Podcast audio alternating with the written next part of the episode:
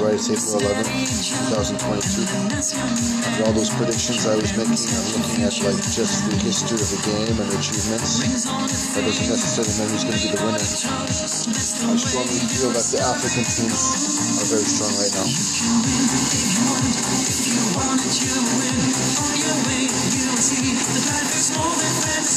Take my hand, follow me.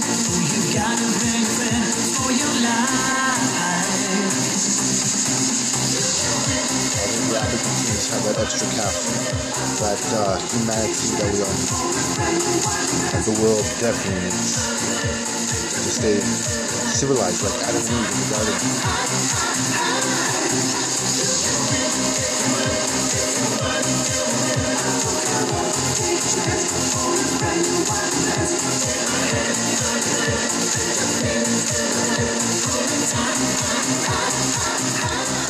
African teams, like Adam and Eve, remember.